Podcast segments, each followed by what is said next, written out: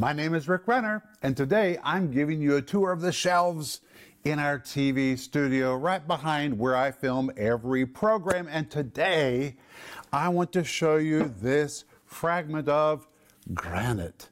You say, what in the world is that fragment of granite? This fragment of granite is very important. You can see that it's broken from something. One side is polished, the other side is chipped. You know where this is from? This is from the old base that held up the massive statue of Felix Dzerzhinsky, who was the leader of the KGB during the days of Stalin when persecution was fierce in the Soviet Union. And that statue stood in front of the KGB for decades.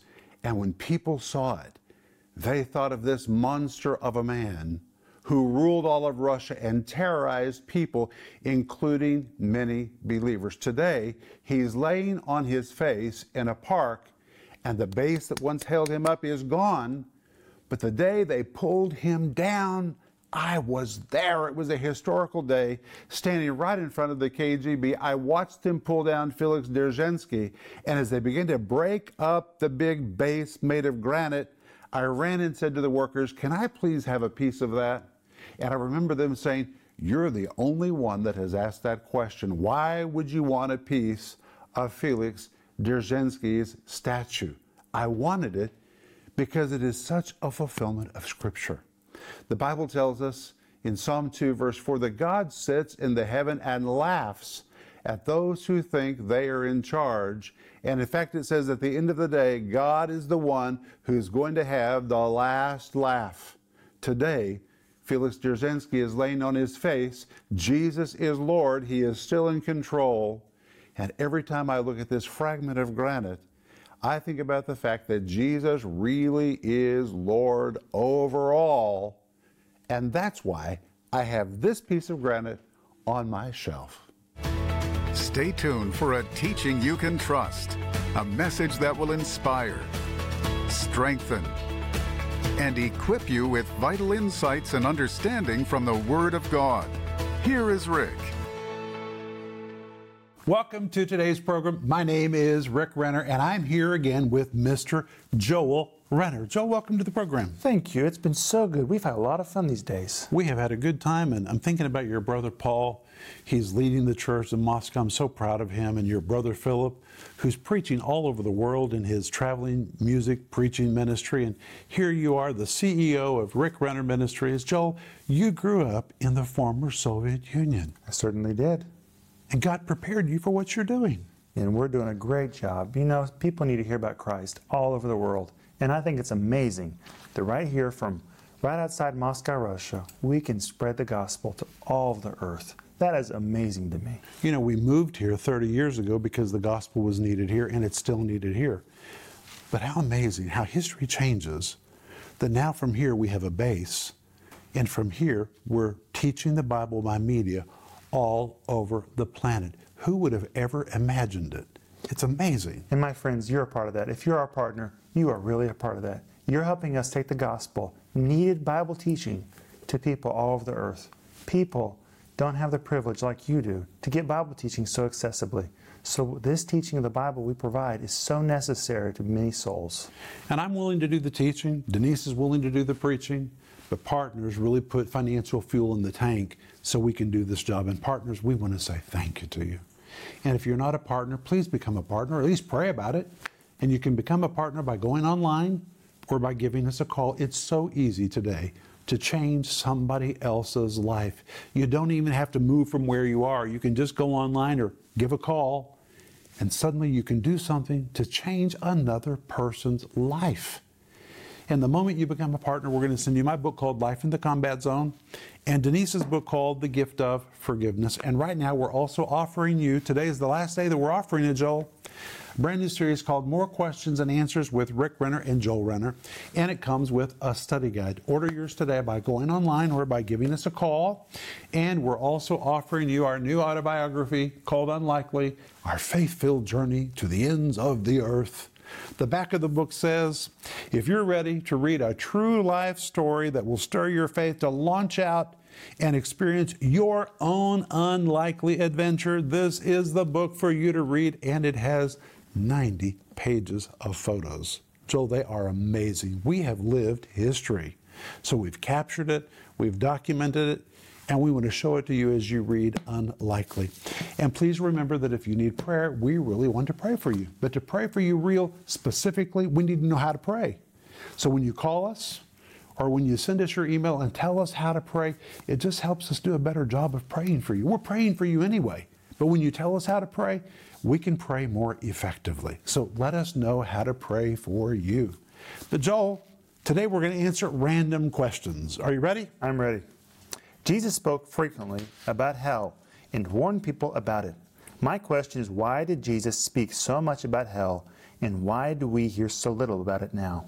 Well, first of all, we're going to use our Bible because we always use the Bible in this program. But Jesus did speak frequently about hell. He spoke more about hell than he spoke about heaven. In fact, hell was the number one subject that Jesus spoke about. Isn't that amazing? Wow. And I write about this in my book called A Life Ablaze. You should read that book if you want to really get a revelation about hell. But Jesus taught hell was a real place. He said it was a place of outer darkness, a place of weeping and gnashing of teeth, a place of endless turmoil, a place where people are burned forever with fire and brimstone. In fact, I want to give you some references.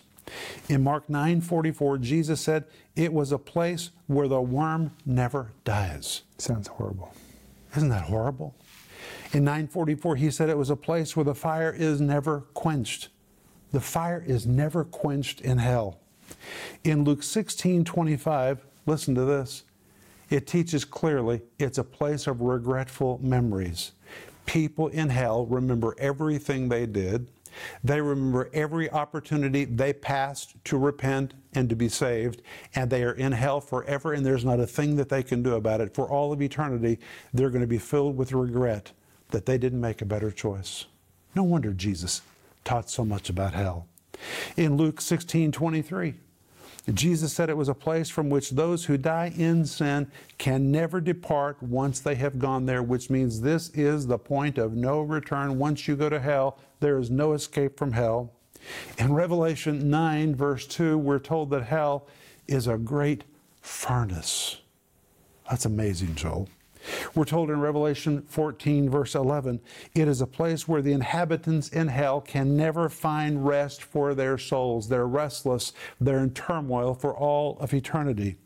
And we're told in Psalm 116.3 and Proverbs 27, verse 20, this is so graphic.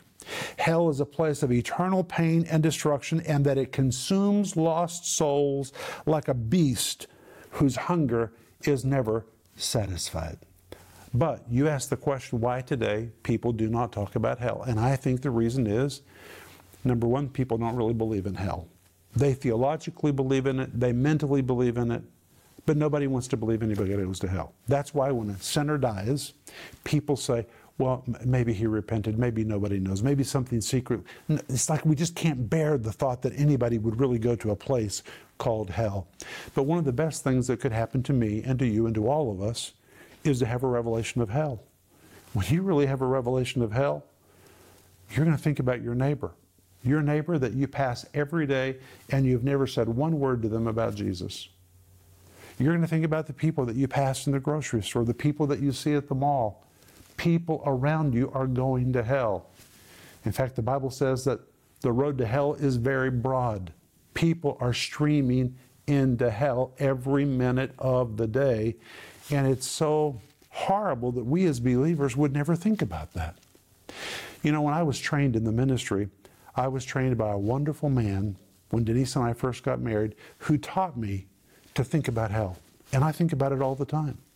When I go to the mall or I go to a restaurant, I look around and I regularly think, I'm surrounded by eternal creatures. All of these people are going to go somewhere.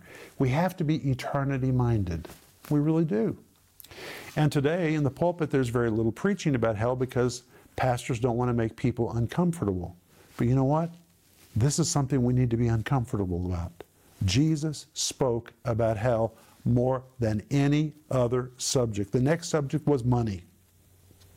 But Jesus really talked about hell because he didn't want people to go there, and he died so that he could do his part to stop people from going to hell. Hell is a real place.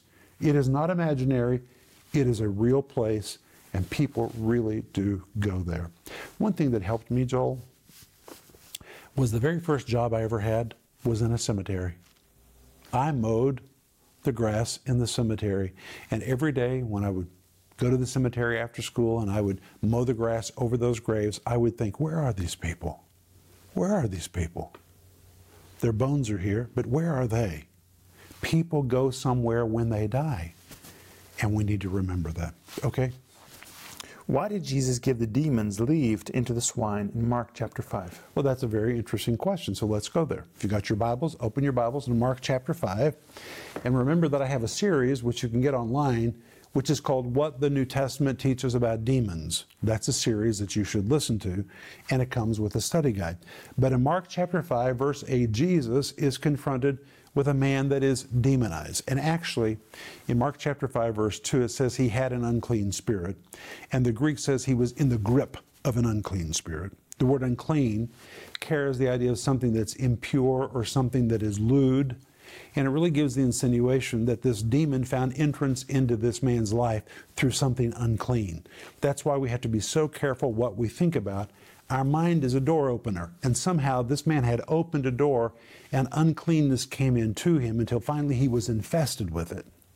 And when Jesus confronted this man, we read about it in Mark chapter 5, verse 8, where the Bible says, Jesus said unto him, Come out of the man, thou unclean spirit. And when you read this in the Greek, it says a little different. It says, For Jesus kept on saying and kept on saying and kept on saying and kept on saying. That's unusual because usually Jesus cast demons out with a word. But this demon was not coming out. But rather than get up and walk away, Jesus just kept on saying. Jesus stayed right there. He was determined he wasn't going to leave till this man was set free. And my friends, that shows the determination of Jesus to work in your life or the life of anybody you know and love. He'll stick right with them until they're free. And Jesus kept saying and kept saying and kept saying and kept saying and kept saying, I said, come out. I said, come out. I said, come out. And the Greek literally means make an exit. He was evicting this demon. And when the demon didn't come out very easily, Jesus then asked in verse 9, What is thy name? Well, some people think on the basis of that, when you deal with demons, you should always ask them, What is your name? That's the only time Jesus ever did that. And the reason he asked is because he was amazed it wasn't coming out very easily. Usually they come out with a word. Demons are easy to deal with. But this one was not coming out. So Jesus said, Who in the world are you anyway? What is your name? And he, that is the demon, answered, saying, My name is Legion, for we are many. A legion is about 6,000. We are many. There were about 6,000 demons inside this man. Jesus was just speaking to the demon who was the elected spokesman of the whole group. And the Bible tells us in verse 10 and he, that is the demon, the one that was speaking, besought him much that he would not send them away out of the country. Now that's very interesting. Look at verse 11. Now there was nigh unto the mountains a great herd of swine feeding. Well, what about swine? They were unclean. There shouldn't have even been any swine there. They were unclean. They weren't supposed to be there. This was the most low level, dirty, unclean, filthy animal. Jews were not even supposed to have swine. Verse 12. And all the devils. Do you see the transition, Joel? Up all until now, one demon has been speaking. But Jesus keeps saying, Come out, come out, make an exit. I'm telling you, come out, come out, come out. Jesus has put so much pressure on this infestation that is no longer one speaking. Now, all the demons, 6,000 voices, begin to cry out simultaneously through this man's voice. All the devils besought him. And the word besought really is the word to pray. I call this the day the devil prayed. Besought him, saying, Send us into the swine that we may enter into them. Demons hate dry places. They want to live in something. Demons do not want to roam, they want to indwell something. That's why they said, don't send us out of the country. Don't just send us out to roam. Send us into something. And demons are so level, so filthy dirty, so unclean, they said, hey, Let us go into the pigs. And notice what happened in verse 13. Forthwith, Jesus gave them leave. Now, somebody might say, well, this wasn't very fair to the pigs. Well, the pigs weren't supposed to be there in the first place. The Jewish people couldn't eat the pigs, they were unclean animals, they were forbidden. But Jesus here was going to teach a lesson, and notice the lesson in verse 13. Forthwith, Jesus gave them leave, and the unclean spirits, the lewd, foul, dirty, stinking spirits, went out and entered into. They want to enter into something. And they entered into these low level, filthy, unclean swine. And the herd ran violently down a steep place into the sea. They were about 2,000 and were choked in the sea. The Greek actually says they were choking as they went into the sea. These demons were strangling them on their way into the water.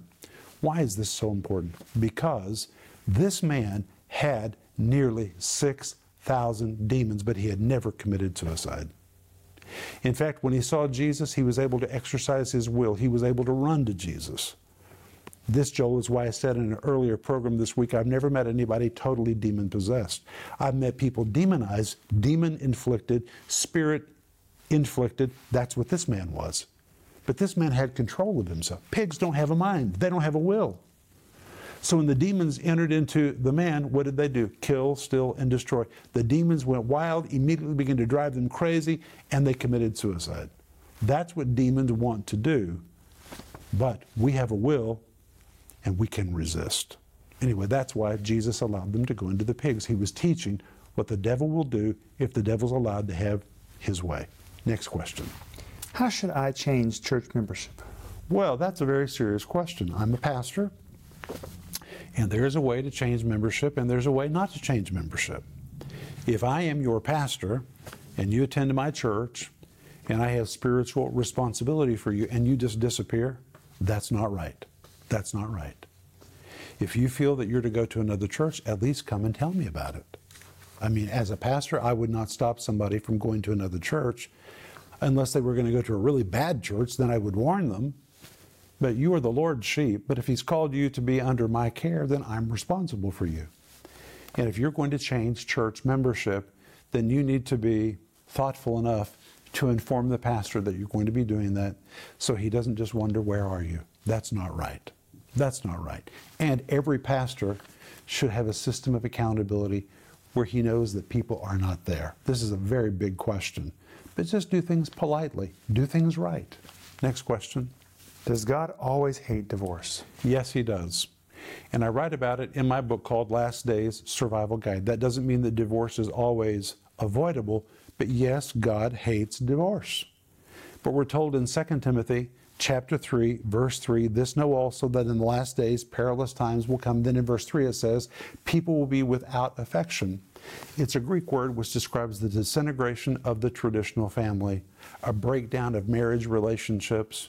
In the end of the age, there's going to be a breakdown of the traditional family in an epidemic way. So we have to be able to deal with this. Divorce sometimes is not avoidable, it always has tragic consequences. Typically, divorce is passed from one generation to the next generation. You know, Joel, I'm from a family that's filled with divorce. I had one grandfather that was married five times. I had a grandmother that was married four times. My other grandparents were also married. I had so many grandparents when I was growing up. At one time, I had seven grandparents. Well, that's not physically possible, except that some of them were step grandparents. We never knew who was who. I remember on holidays, it felt like geriatric ministry because we just went to see one old person and another old person and another old person. This was the result of all these various marriages. And those divorces were perpetuated in subsequent generations. But my mother and her sister drew the line. They said, no more, we're stopping it. And they stopped it. There hasn't been any more. That's the power we have with the blood of Jesus, the power of our will, the Word of God. We can stop those things from being perpetuated? But that's a very good question. Next question. Is it right or wrong for a believer to drink alcoholic beverages? Some seem to believe it is okay as long as you don't get drunk, and others seem to believe it is a sin. Can you answer for this for me, please? Well, I have a series called Fleeing Temptation, and there are all kinds of temptations that we need to flee, and one of them is addictive temptations. You know, I have a friend that runs a rehabilitation ministry, and he was sharing with me the amazing statistics about addictions in the world today. People have literally gone off the charts with their addictions. And I personally believe that we need to stay away from anything that is addictive or anything that could become a dependency in our life. But in 1 Corinthians chapter 10, verse 14, the Bible says, Wherefore, dearly beloved, flee idolatry. Idolatry was a bad place to be.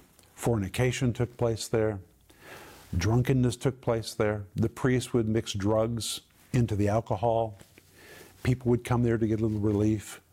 But then when they would go home, it would wear off. So what would they do? They kept coming back again and again and again and again until they developed a dependency. Well, in our world today, this could be alcohol, this could be certain kinds of medication. And certainly, I'm not giving medical advice, but I am giving you spiritual advice. We need to be very careful that we don't develop dependencies in our life. And we need to think about others. We need to think about others. Maybe you feel like you have a liberty to drink, and somebody else sees you doing that, and they become an alcoholic. I think we need to always be thinking about others. And if we're just thinking about ourselves and our rights, that already tells you there's something wrong. There's something wrong. In 1 Corinthians 10, verse 32, the Apostle Paul says, Give none offense, neither to the Jews, nor to the Gentiles, nor to the church of God. We need to be thinking about not offending or being a stumbling block to somebody else. And then he says in verse 33 Even as I please all men in all things, not seeking my own profit, but the profit of many that they may be saved. We need to be thinking about what our liberties and how our actions affect others. And I think if you're thinking about other people who are weak and who could be affected, it probably will answer your question for you. But we're out of time, but that was a good question. But we'll be back in just a moment, and we are going to pray for you. We all have questions that we'd like to have answers for, but they often go unanswered. Do you have questions about the Bible that you wish someone would answer for you? In this five part series, Questions and Answers with Rick Renner, Rick addresses many difficult and challenging questions that have been sent to him over the years. This series doesn't dodge a single issue, but dives headlong into every question asked. Rick says there are a lot of things I don't know, but to the best of my ability, I have tackled some challenging questions in this series. You'll be amazed at the discoveries you're about to make with Rick in this exciting series. If your heart yearns to find answers to some of your more difficult Bible questions, then this is the series for you. Don't delay ordering your copy today because you'll discover treasures in this series that you've been seeking for a long time. And this week, take advantage of our two week cyber sale. We're offering a 25% discount on all our resources. That's right, 25% off everything at our Renner.org store. Go to Renner.org right now and save on all your favorite teachings by Rick and Denise.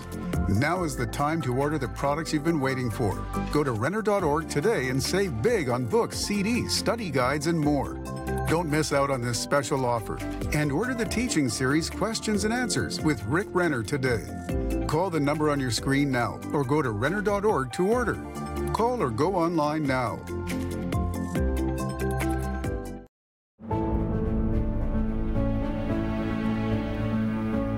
This is Rick Renner, and I'm here on the side of our new studio with Mr. Joel Renner. It is so good to be with you. Joel, it was exciting what happened here yesterday. It really is. They poured so much concrete. They poured this entire slab yesterday from morning to evening, and on this slab, Joel, we're going to begin constructing our new studio. In fact, the walls are going to go up in just a few weeks, and we're able to do it because of our giving team that's giving of their finances to help us do that.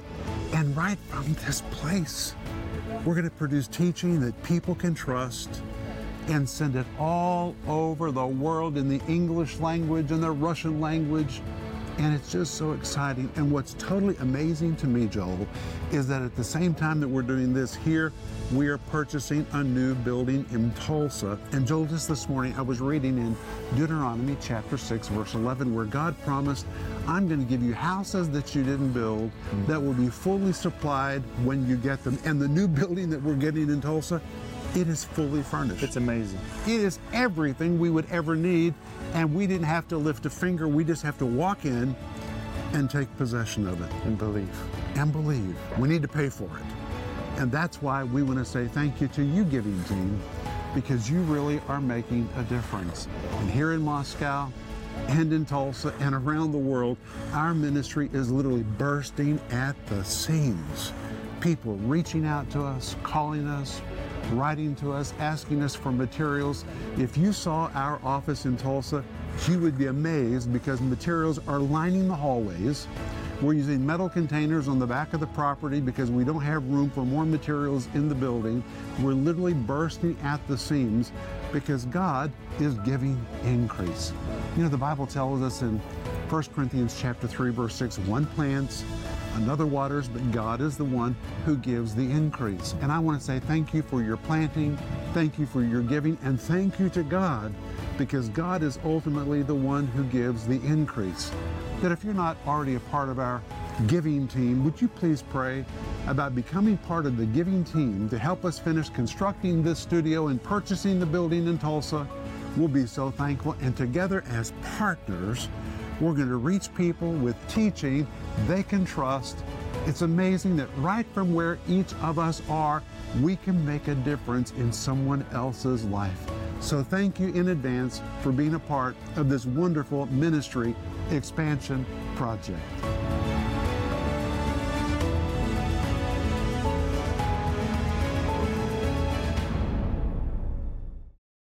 Well, Mr. Renner, we've had a good time this week. We really have. We've answered a lot of good questions. Five days of questions and answers, questions which were sent to us by our TV viewers and our partners.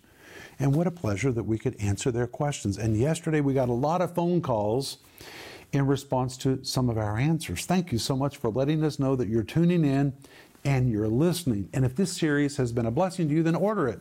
It's called More Questions and Answers with Rick Renner, and of course, Joel Renner, because Joel is here with me.